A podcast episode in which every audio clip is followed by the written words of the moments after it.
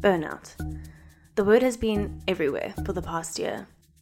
As the world came to terms with a global pandemic and a changed way of life, the stresses of lockdown, lost jobs, closed schools, illness, economic uncertainty, it all started to pile up. And people started burning out. Now, I knew the term burnout previously as the emotional and mental exhaustion created by work, which was seen most often in jobs like nursing, elder care, teachers, or even activists. People who had to perform a level of emotional labor in their daily work. But since the pandemic, we're seeing it used by everyone from CEOs to restaurant workers. I wanted to explore the story of burnout and what we're trying to convey when we say that we have nothing left to give in this modern world. To help me understand what we mean when we use the word burnout, I spoke with Professor Gail Kinman. Professor Kinman is an occupational health psychologist who has done extensive research across the many ways burnout shows up in our lives we discuss what it means when you use the term burnout, if we're at risk of making the whole term meaningless with overuse, and the thought that's been on my mind this whole pandemic, which is where do we draw the line between taking personal responsibility for burnout with interventions such as meditation, breaks, going for walks on your lunch hour, and the larger structure or institutions that are just not designed for us to thrive? Welcome to Storyteller, a podcast about how and why we tell stories. I'm your host, Lisa Golden. Welcome back to everyone after a little bit of a break there. Thank you for being patient with me. I'm excited to be back to be speaking with people from all fields and from all over the world. I've had poets on, I've had Buddhists on, I've had performers on, I've had journalists on.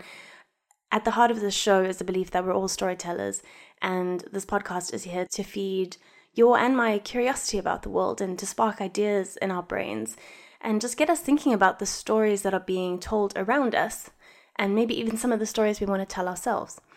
Uh, you can find me on all the places. Please subscribe if you are new, it makes a big difference. I will be back on the socials and promoting these shows and, and add a bit more sort of learning side of things with Storyteller Basics, which will be back next week. And before we jump in, I did have some technical issues with this recording and I had to revert to recording a video call. So I do apologize. It's not the quality that I aim for in the show, but as you'll hear, um, Professor Kinman is a very compelling storyteller. She's incredibly um, easy to listen to. She approaches everything she says with great thoughtfulness and candor. Uh, so I hope you'll forgive the slightly digitally sounding audio. So, we start off with a very simple question. Okay, so Professor Kinman, thank you so much for joining me on Storyteller. I wanted just to start today really, really, really simple. The term burnout is everywhere. And could you tell us what it is? Well, I guess it depends who you ask. If you want a real purist version of, of burnout, um, when it when it was first developed, it was first spotted by uh, Christina Maslach, who was um, a psychologist from America. And she noticed that when she was dealing with people who were working, um, social workers, nurses, etc., people who were doing caring types of work, what she found was that people were presenting with similar types of symptoms. So, what would happen was people would become emotionally overwhelmed by having to engage emotionally with clients or patients, etc. As a form of self protection, they would then shut down emotionally, if you like. And often they would become kind of cynical, bitter, and twisted, and end up perhaps depersonalizing people, seeing them all as a faceless mass you know, they all want something from me. And uh, you, you're then not able to process all that emotional demand. So you kind of create a barrier between yourself and other people. But of course, most people that go into that type of work do so because they want to make an emotional connection with people. You know, it's, it's really, really important to them for their uh, job satisfaction, etc. But what happens then is if they can't do that, they get a sense of uh, loss, I guess, of making this connection with people. And they feel that they lack personal accomplishment. Uh, and then, of course, that, that then feeds back into the burnout cycle, back into the emotional exhaustion. And, and you know, it, it's actually a very serious syndrome. And people would normally need to take time off sick, although actually, it's very hard to persuade people to do that sometimes because very often when people are burning out, they feel that they're the only ones that could do something very well. So they're caught in this treadmill, if you like. And they know that they wanted to stop, but they don't know how to stop. They don't know how to step back. And what tends to happen is, uh, you know, sadly, people often don't go back to the jobs that they were trained to do and were actually very, very good at. But they're just not able to do that without intensive, intensive treatment. And so we just so so more specifically, burnout, a term that has been used to describe people in professions where they have to do that kind of emotional work. So that's more doctors, nurses, um, social care. So what do you think about the last year where that term has sort of been sort of bled out into to sort of I guess more everyday jobs or more common language. So you'll have someone who's got sort of a normal I mean I don't know what a normal office job is these days, but someone mm. in a not in a job where they're not uh, required to sort of um, provide a lot of emotional work. Mm. Um, why do you think that that the term sort of become more popular? I think people are using it as a form of shorthand to describe feelings of being emotionally overwhelmed.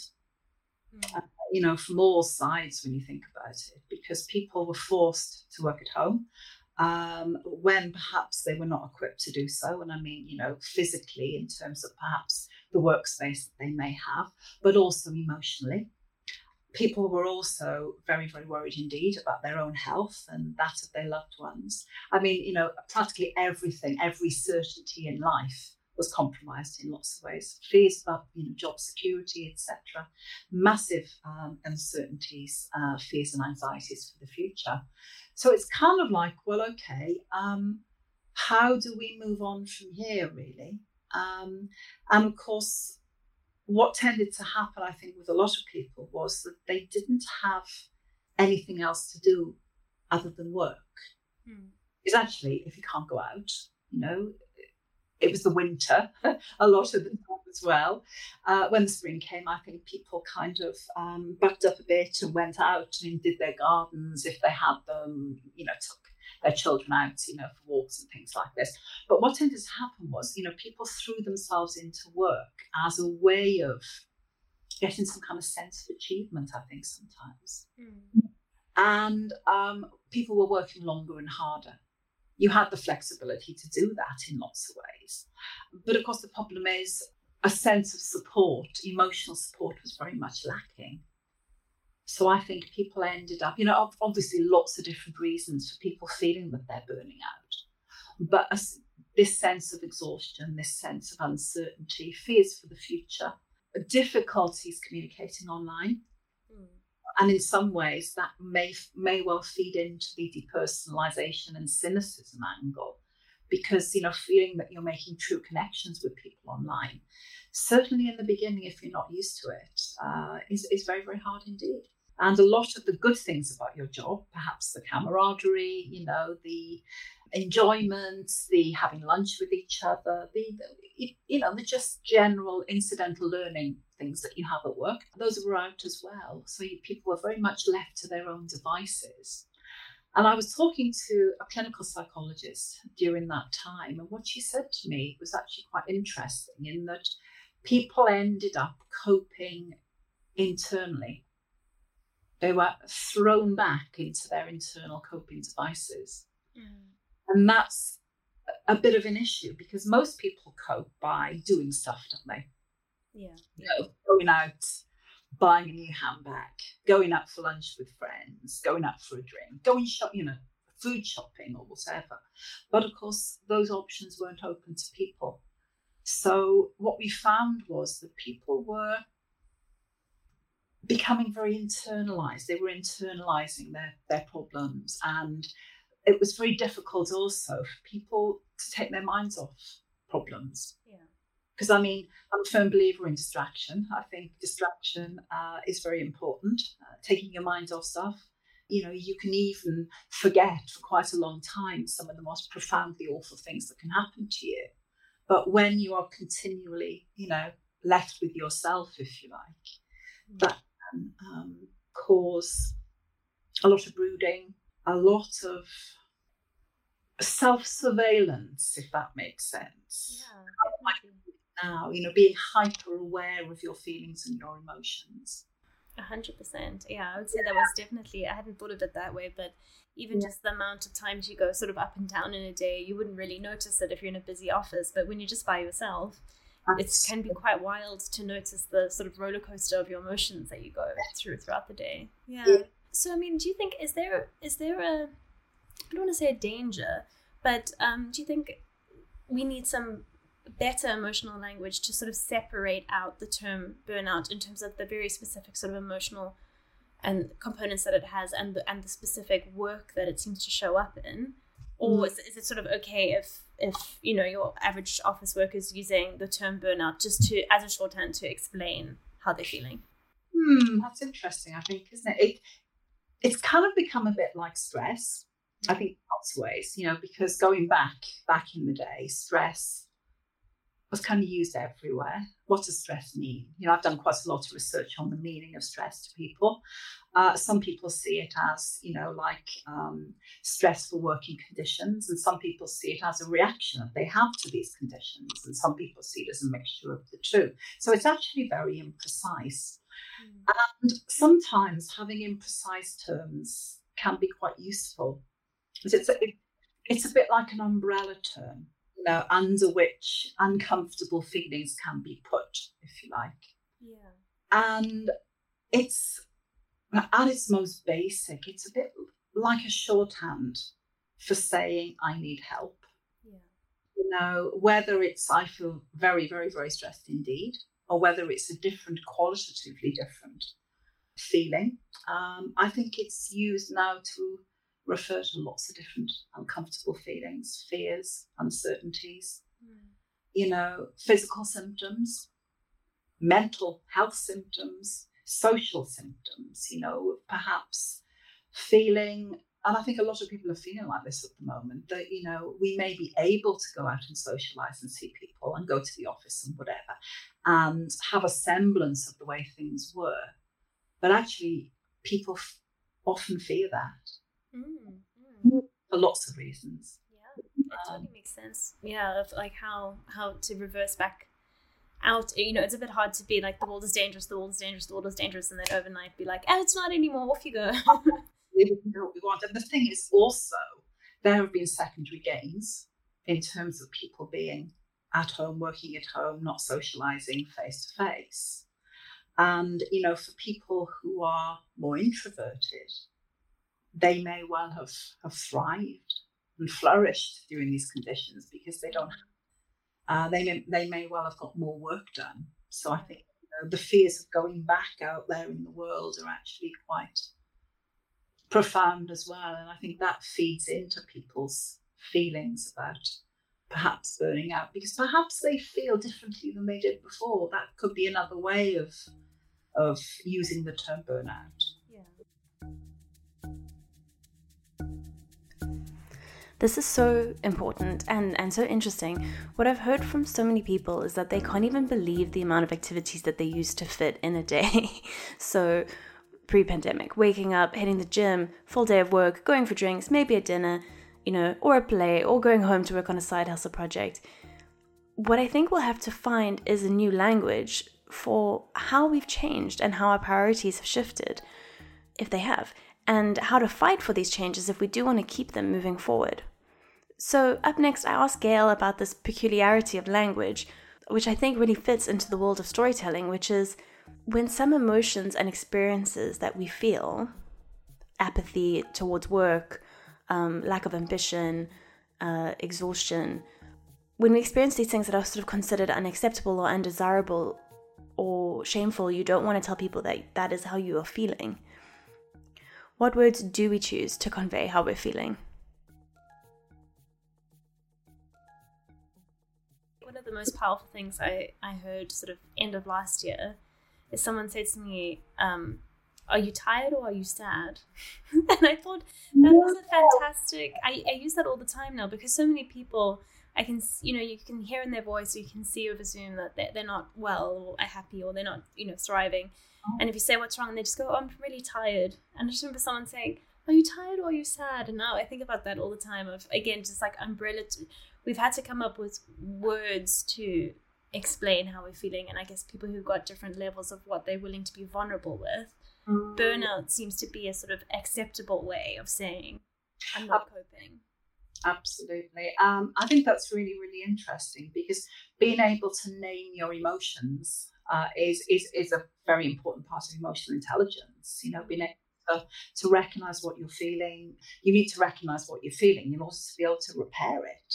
Yeah. You know, do something to make yourself feel better. But actually, self focused attention as I said before, you know, can be very damaging because it's a bit like, what am I feeling now? Next, oh, how am I feeling now? Sometimes you just need to let yourself be. Yeah. I know somebody once said, I can't remember who it was, but wasn't it um, something about um, an unexamined life is is not a help. but actually there can be too much examination during lockdown. That kind of facilitated perhaps exactly you know and people had to face stuff that they had developed coping techniques for not facing yeah. Yeah. you know so not just work not just political circumstances not just impossibilities i suppose in terms of you know going about your life in general mm. but a lot of things. So I think it's very, very complex indeed. And mm. using burnout as a term to perhaps encompass all of that. But, you know, we need to understand what we're feeling, um, really, to, to be able to heal ourselves and repair ourselves. So while burnout can be very useful, it doesn't really tell us what we need to do. I really like what she said there. Burnout is useful because it tells us that something's wrong, but it doesn't tell us what to do. Next up is the concept of emotional labor. I found this so interesting. It was actually um, in the research that I did ahead of the interview, slightly different to what I thought it was. I, I think from that, I would I'd really love to speak a little bit more about um, just the term emotional labor because I thought that was really I was reading some of your research with nurses and um, just for the audience, uh, well, let me say it to you and you can tell me if I've understood it properly. um, but what I've, I thought that, so the concept is that if you have a, a, a job where you have a requirement to express emotion, Mm-hmm. Um, which is helpful. But then also because of the situation of your environment, you have to suppress other emotions that are not acceptable. So, for example, a nurse will need to express uh, care and patience and empathy and um, understanding, but they also into you know they might have other feelings like um, distress, fear, disgust, and those are emotions that you're not you you don't are not appropriate to show, and that sort of the dissonance between those two can can cause a person a, a um, can be difficult for people. That's about right. Oh yes, I, I, think you you covered that very well indeed, and I think you know there are prescribed and, and proscribed emotions in any type of work. And certainly with some types of work, you actually have to be scary and you have to show negative emotions because that's what, what's expected. And certainly by somebody called Sutton looked at um, debt collectors. Oh, wow. It's actually interesting where people, you know, would have to show, um, uh, you know, anger, controlled anger, obviously, but um, veiled aggression and threat when they may actually be feeling very, very sorry indeed for people, you know, that they're trying to, you know, to get the, the money from. So um, all different types of emotions depending on the job. And of course, it takes a huge amount of emotional energy to regulate these emotions, to actually show the right emotion and hold back emotions that you may be feeling. Mm-hmm. And I think, really speaking, it's something that we don't just do for work. You know, we do it in our personal lives as well, in any relationship. Yeah. We can't come out and say exactly what we feel at all times because, you know, imagine the consequences for our, our relationship. Mm. So um, that can be very draining as well. So perhaps when people are doing both, you know, the whole thing about being an authentic self, having an authentic self is very important, isn't it? You know, that we have to feel that we are being true to ourselves in some way. And this idea of being false, it doesn't often sit well with us. I would be find it really interesting. So, because I was thinking with the emotional labor again, that that I think I just I thought it was so interesting because so much of your research in these specific realms, I I can, I can sort of see the bleed into non uh, empathetic jobs because of the the lockdown, and I thought because I kind of went into it being like, I really want to clarify what burnout is because we're all using it too much, and it's I sort of came in a bit hard, and then now I'm thinking, okay, I think I think I can kind of see it a bit more now with um, exactly what you said about the authentic self. Is quite a lot of these modern workplaces, which I know you've spoken about before, is a bit like we want you to bring your whole self to work and we're a family and and, and if you complain we'll give you yoga that you can do during your lunch break you know um, and I think that dissonance really, I think it was bothering people already. And then suddenly with this lockdown and everything that was happening around the world, and, and obviously just an incredibly emotional year, but then, like you said, there's also a lot going on politically and culturally and socially on top of, of mm. the pandemic. And I think I noticed that sort of when a lot of people started quote unquote burning out was because to keep performing this sort of good employee um, when actually, at the face of it, a lot of people were incredibly nervous about their jobs. They were very scared about losing that stability. And that sort of really started getting to people. So, in, in that sense, it's sort of a kind of emotional labor of having to sort of manage the sort of the happy, authentic employee that you're supposed to perform at work compared uh, to what you're really feeling. Yeah, and I mean, the, the potential for emotional exhaustion is much, much higher because if you think about a face-to-face interaction now it's it's not so bad me and you together now because we're we're talking we're just it's one to one but if you're in a meeting with more than two people several people you have to monitor for people's body language. You know there may be a delay. So you know you're wondering about your self presentation as well. You're looking at your little camera you know does my hair look okay? Um, and there was a, a, recent study done on um, online meetings and the reason why they are so exhausting by, I think it was somebody in Stanford, a, a group of researchers in Stanford. And what they said was, you know, the kind of face to face continual interaction that we have in an online meeting, you would only be doing that if you were about to thump somebody or if you were about to kiss them. Mm. So it's incredibly intimate yeah it. And, and having this intimate space means that it can be very exhausting as well. And when you've got, you know, all these different tiles and all these different different people, you know, because we look at different modalities, different forms of body language in order to communicate with people. You know, sort of vocal tone, obviously, what people say, obviously very important. Body language, you know, hesitations, etc. And it's so much harder to do that.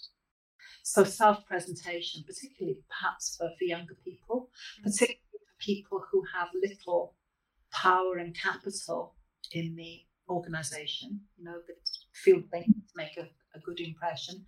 There is also evidence that people generally have accommodated to the demands of home working. Mm. So any initial problems, you know, with things like uh, uh, well-being, performance have generally eased over time. But there's a quite a lot of people still who are uh, suffering or it's actually getting worse for them.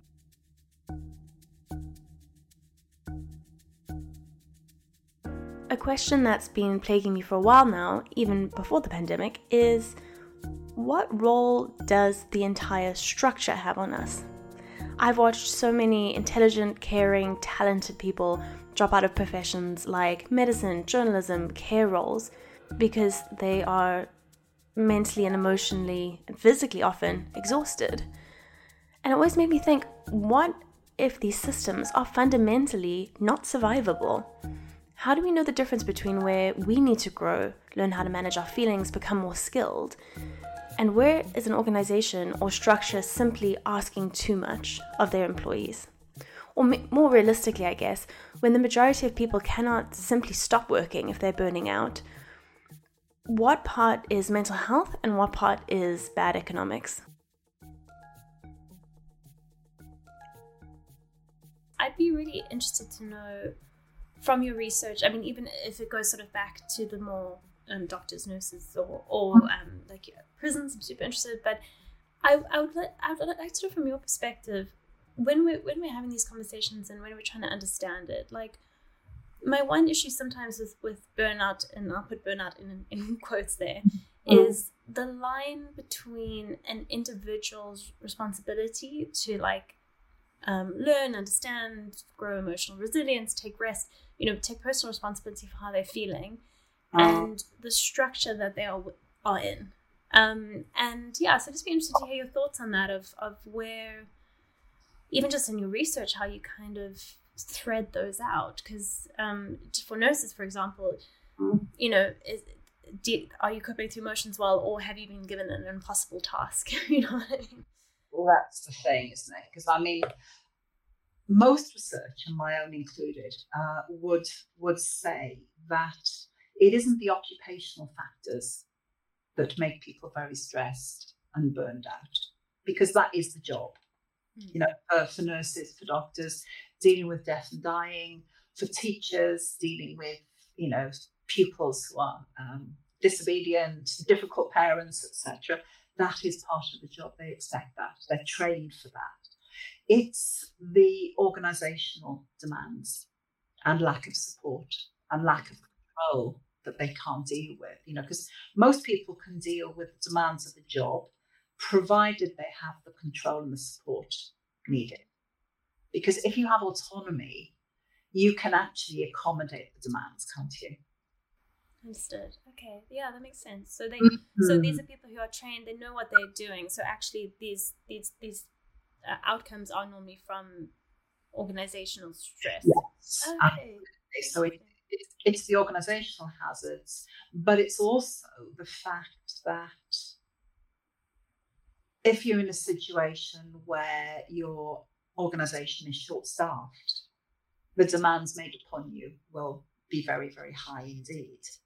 So, of course, if you uh, should have, say, 10 patients to deal with and you've got 25, even the most resilient person will be unable to cope with that. Mm. You know, so of course it's it's things like staffing as well, very, very important indeed. And interestingly though, the people that do that type of job, you know, the kind of the helping, the caring jobs, they can be quite a long way down the burnout line before their performance suffers. Mm. What tends to happen is their self-care goes first the whole idea is, you know, of, of sacrificing yourself for the good of other people, because, you know, that's the kind of mission, if, if you like. And I find it very difficult sometimes to persuade people doing that type of job that self care, you know, caring for yourself is just as important, if not more important, than caring for others, because it has to start there. And if you burn out, you won't be able to continue in the job anyway. Mm-hmm. You know, it, it's a kind of maintenance for your own well-being, and that that's really really important. Something else I think that you mentioned earlier about burnout was that it can also be used as a badge of honor. Yeah, like stress, right? Stress. Yeah, absolutely. You, you, nobody unless you're stressed. You're obviously not working hard enough unless you're stressed. Mm. And busyness, right? I'm busy. I'm so oh, busy. Oh, yeah. absolutely. You know, um, so of course Christina Maslach, who I was really lucky enough to interview. And I mean, she was, it was amazing to interview this woman who's been my hero for a very long time.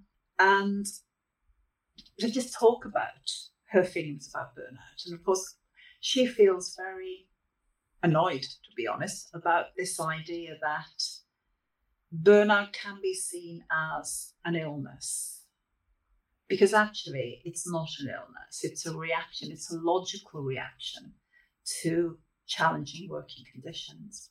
So I think this goes back to your point about resilience. Mm. like even the most resilient person will be unable to cope with these toxic conditions. It's making sure that organizations have what I like to call uh, a multi level systemic set of interventions because, you know, as, as you just mentioned, uh, they tend to rely very heavily on individually focused attention, uh, uh, interventions like mindfulness, like, you know, breathing, like whatever. And I mean, if you've got 100 patients clamoring for attention, doing a little bit of mindfulness isn't going to make any difference whatsoever. Yeah. And the big risk then is, is it kind of, it's pathologizing the individual reaction, isn't it? Yeah. There's yeah. wrong. Not there's something wrong with the system. I like that. A logical reaction to challenging working conditions. So, the question next actually made me laugh a little bit. Um, is crying at work a logical reaction to challenging working conditions? I'll bring this out. you can tell me. In my mind, it's slightly lighter, but maybe it's not that much lighter. but um, I was looking through your, your research areas, and I, I saw crying in the office and I just laughed because crying in the office was my favorite thing to do when I was in the office. Oh, it's really interesting. um, and I was just laughing because I actually, so I have not been in a normal office environment for a year now, and um, my emotional, the roller coaster of my emotional day is so much better now. And I, I, I met an old colleague the other day, and we just had such a laugh because we were saying how when people used to join our organization, we used to show them around. We say, here are the offices you know, here the here's the canteen. This is the room that we cry in when we had a hard day. it was like a running joke. Um, so I'd love to hear what you what you um, have found in your in your research about crying in the office. Wow. Okay. Well, you know, lots and lots of findings actually. Um, I looked at women, mm. women crying because I thought that was really interesting, and we really need to know about this because in my own experience, you know, I, I've haven't always been an academic. I've worked in lots of different types of job. I've seen people crying. I've cried myself. So I wanted to look at the reasons why women cry at work, uh, the the short term and the longer term implications, how they cope, and also women's attitudes about people that cry at work in general, not just themselves. Because often you know, we can have different views about ourselves and different views about others. Yeah, so I had, um, you know, quite a few. I can't remember how many. I think it was 40 or 50, maybe 60 or so participants that we interviewed looking at these things, really. And I mean, you know, so interesting, the findings, absolutely. You know, because obviously people, women cry for positive things, you know, like promotions, mm. you know, getting married, um, also negative things, negative personal things, you know, like relationship breakdowns, trouble with children, etc. But overwhelmingly, it was due to a sense of frustration and anger. I was just about to say that's a hundred percent what what mine was, and I think what we worked out with other women, which is like because they they because and it is um, is that because women don't really aren't really allowed or mm-hmm. to express Not anger, right? Anger, yeah, absolutely. Mm. Not long after, there was some research suggesting that a man who showed anger in an organization was, you know, being robust and assertive, etc. But a woman was, you know, a ball breaker or mm. uh, unwomanly in some kind of way.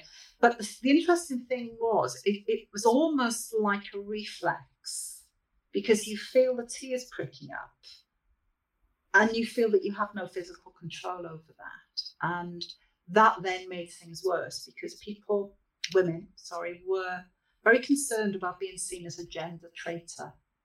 Yes, yeah. You know, don't want to be the people think of me, you know, just going to be seen as a weak, one weak little woman, and you know, running off to the toilet and stuff and mm-hmm. hiding. Away. But in women-dominated jobs, it was seen as much more acceptable. Lastly, I asked Professor Kinman about how she came to research in such an interesting corner of the human experience. Could you just tell me and, and the storyteller audience a bit about you and how how you got into this this line of work? Oh my gosh. um, yeah, I, I, I, said a bit earlier about um, not always been an academic, and that was absolutely right. You know, I, I didn't do lots of qualifications in school at all. I was a late starter. Uh, I did a lot of administration work in large organisations. Um, I worked in social services, and that kind of inspired me really to try to understand how people do jobs like that. Because mm. I was working in a, a, what was called then a childcare team, you know, where children were actually taken into care, where children had experienced, you know, some pretty horrendous situations with their family members, etc.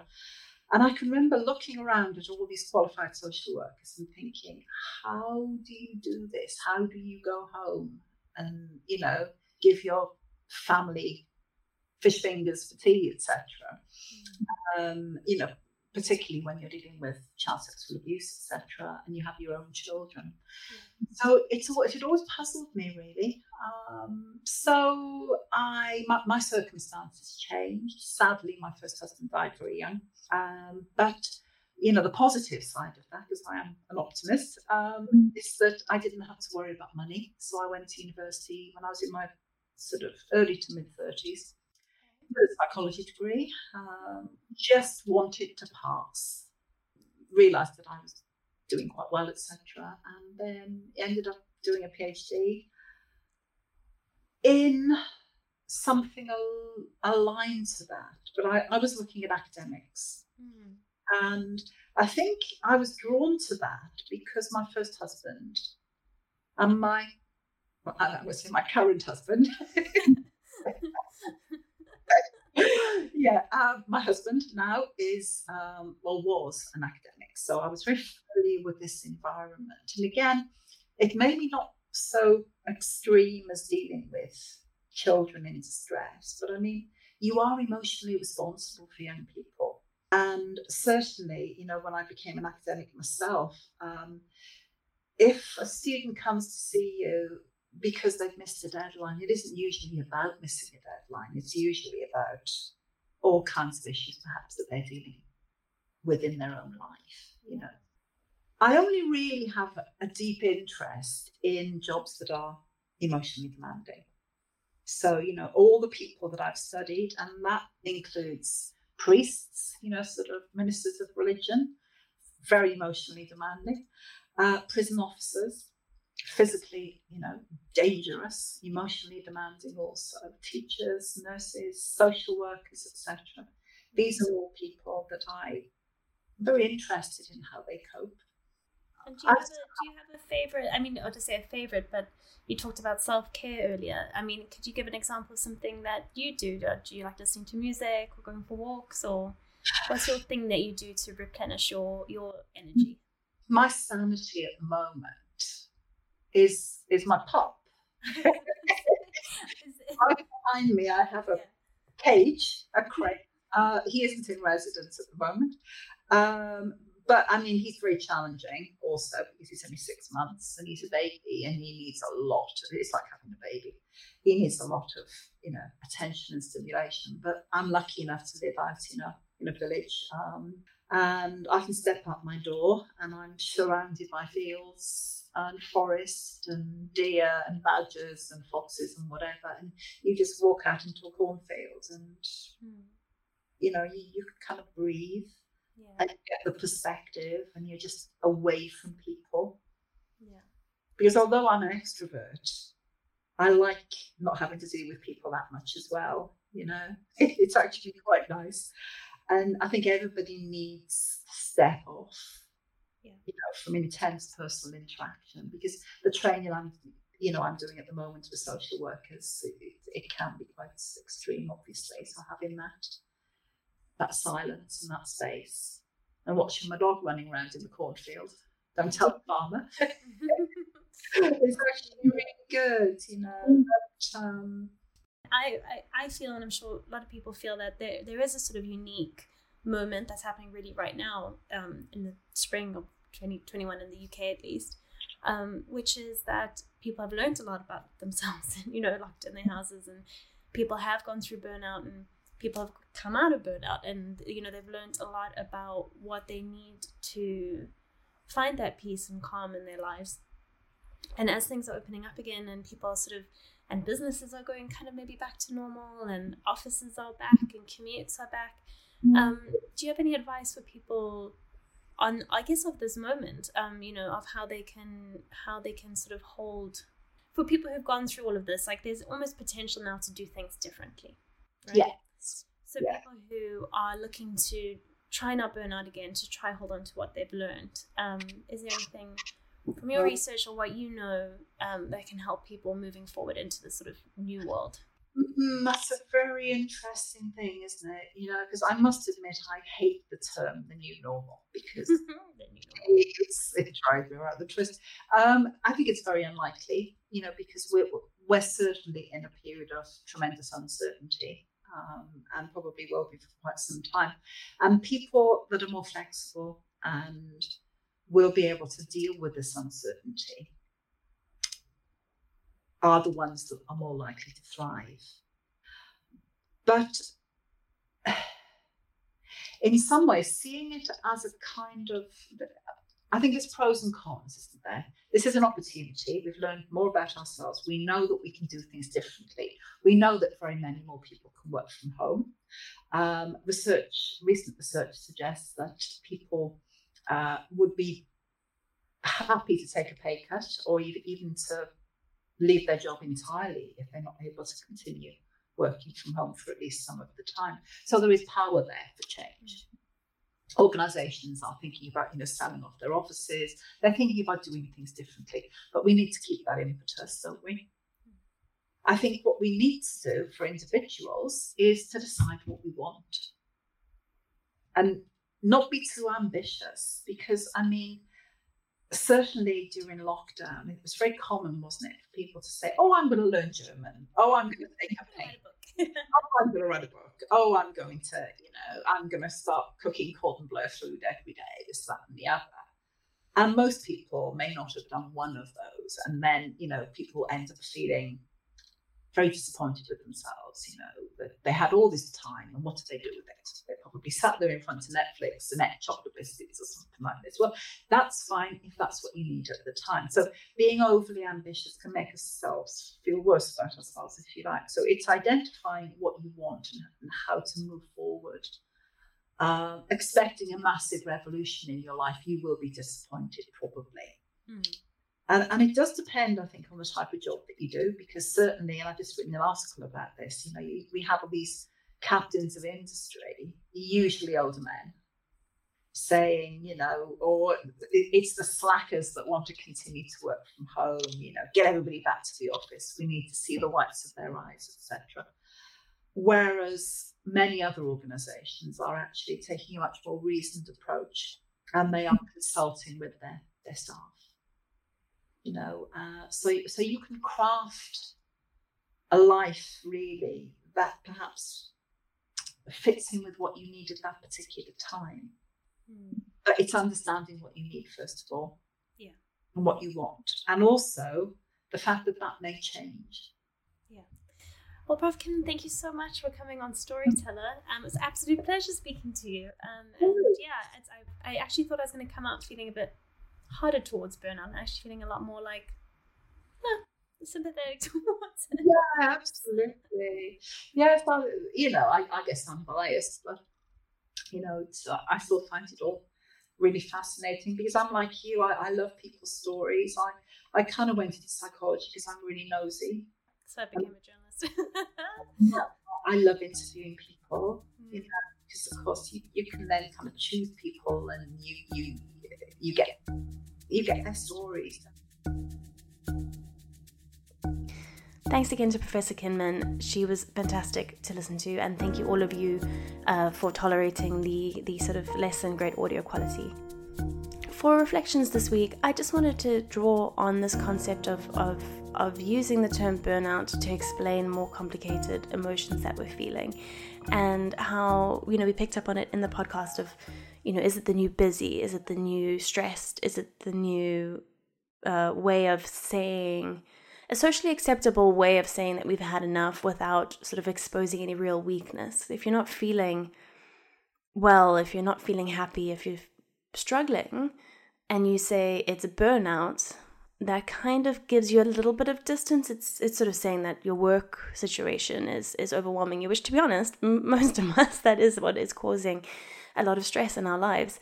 So I always try to be more mindful of of language and how we use it. So for example, uh, the word busy is really tricky because busy is a great way to get space when you need some space. Um, you know, I don't think people are very fond of saying, you know, oh, I can't come to that event because I want to sit at home and read my book. You have to sort of replace it with some other active thing. And trying to find a way of not always using that word as a shorthand, but also obviously not offending all of your friends massively because we do use this language to sort of buffer and protect and and again communicate what we need to communicate without actually saying exactly how we're feeling or exactly what we need necessarily. And for the break that I took for this podcast, not to get super meta, um, quite a few people were like, "Oh, like did you burn out or what were you burnt out?" And I, oh, I very much felt the pull to say that I had burnt out because then it's sort of excusable, right? Then it's like, well, of course you.